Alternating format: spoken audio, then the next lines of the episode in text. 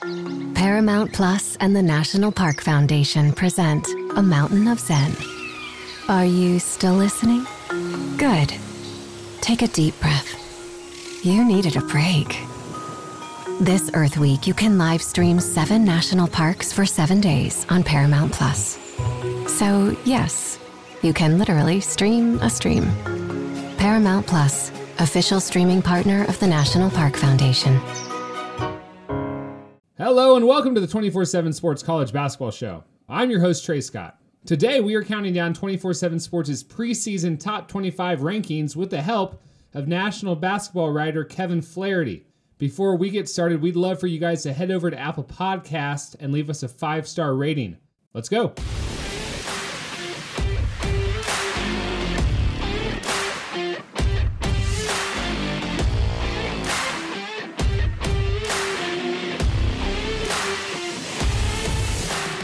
Rick Barnes flirted with UCLA, but he's back. He's back on Rocky Top, got a new five year, $26 million contract. Kevin Flaherty, you know who's not back at Tennessee? Grant Williams is not back. Jordan Bone's not back. Admiral Schofield's not back. But you've still got the Vols, number 22, in our preseason countdown. Why? Well, and Grant Williams taking his Settlers of Catan game with him to the Celtics. So uh, it, the the thing that I like most about Tennessee is the backcourt. I, I think while you lose Jordan Bone, Lamonte Turner is just a perfect fit. He just seems like such a Rick Barnes point guard, and the way that Barnes likes those guys to be able to score, he loves those guys to be able to have toughness. Uh, and, and, you add in Jordan Bowden, who all reports, you know, he he's sort of made the leap that you would have wanted him to make in this offseason. And, and then you add in, you know, the 24 7 Sports composite five star Josiah Jordan James.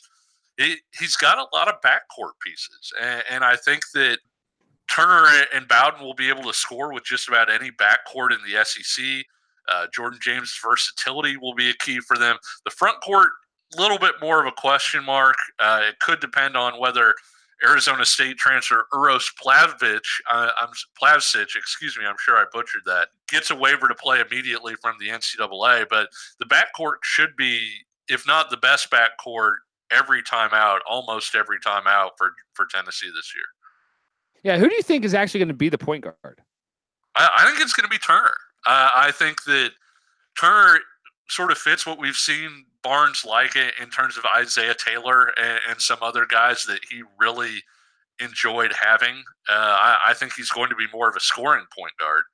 You know, when when you look at the role that he's filled the last few years, that's been something that that Barnes has kind of gotten gotten on him is maybe a, a bad way to put it, but has sort of said, "Hey, you're an impact scorer. When you're out there, go out and score." And so I think that Barnes is going to put the ball in Turner's hands quite a bit this year.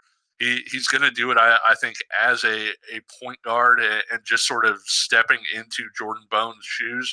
But he's uh, he's somebody that can handle it. I think that he can handle the creation for his teammates aspect of it. But more than that, I think that he's somebody that is going to have the chances. The shot clock is ticking down to to potentially put some points on the board for you you spent a lot of time covering Rick Barnes' teams in Austin when you used to cover Texas. Kevin, as you look at sort of how he's built Tennessee, his best teams, you know, it came, it, you know, upperclassmen guys who maybe weren't these highly ranked recruits. And that's sort of almost how it happened in Austin. Yes, like he produced so many NFL guys, but almost all of his best teams had these upperclassmen, you know, the Grant Williams type. Do you see any parallels to what he's doing in Knoxville Absolutely, and I think that even even beyond that, I think some of Barnes's most successful teams are, are teams that achieved relative to the talent level that they had uh, were teams that had blue chip uh, guy or not blue chip, excuse me, blue collar yeah. guys who were uh, who were maybe you know a little overlooked, maybe had that chip on their shoulder, maybe didn't deal with with criticism in, in a negative way. You know, they were players who could who could take it and then you know sort of bow up and, and then go and get the job done. And it's kind of funny you talking about Texas. I, I, think my first year covering Texas, they had Matt Hill uh, as one of mm-hmm. their big men, and one of the things that he said to me was that Rick Barnes will always have to have key upperclassmen leaders. He says because somebody has to translate Rick Barnes for the freshmen. and what he meant for, by that was just that Barnes could get after you. He could be a little bit negative, and you needed to have a senior or somebody to throw their arm over the kid and just basically said, "Look, all he's saying to you is slide two steps over to help our spacing.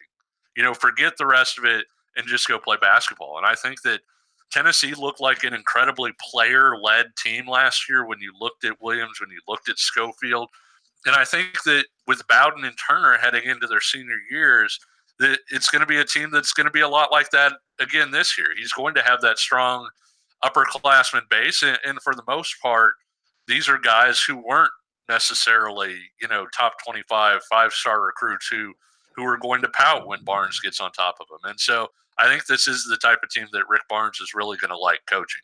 Yeah, you make a good point. Like Lamonte Turner, he's a senior. Jordan Bowden, he's a senior. Those guys are going to help Josiah Jordan James because Rick Barnes not only just notoriously tough on young players, notoriously tough on young point guards. I got to ask you, what do you think about Rick Barnes nearly taking the UCLA job? The most fascinating part of all of that to me was how honest Barnes was, right? Right. Because because after everything was through, you expect him to say, "Oh, we we weren't really that close, or there were some things that kept me here." And no, he basically said, "Well, if if they made the money happen, I wouldn't be here. and that was that that was a very bold way to, to go with it. I'm not sure I would have gone the, the same direction, but uh, I would think that it wouldn't be able to help you in recruiting. But then Tennessee's not really having issues in recruiting, and so maybe it, it comes across as sort of a little bit of a breath of fresh air.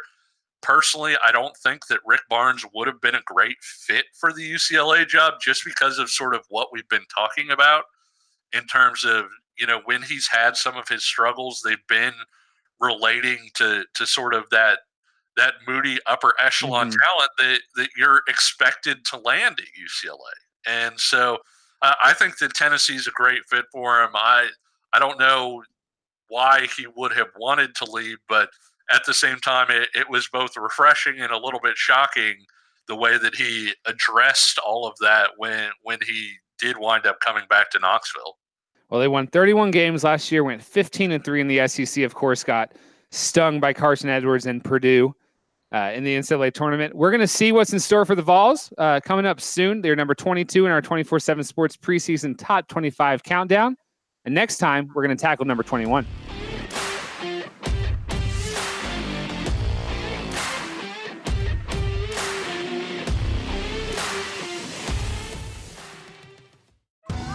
Survivor 46 is here, and so is On Fire, the only official Survivor podcast. And we have a twist this season.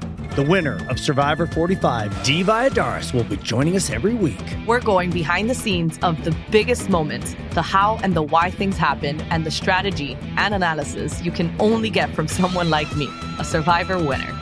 Listen to On Fire, the official Survivor podcast, wherever you get your podcasts.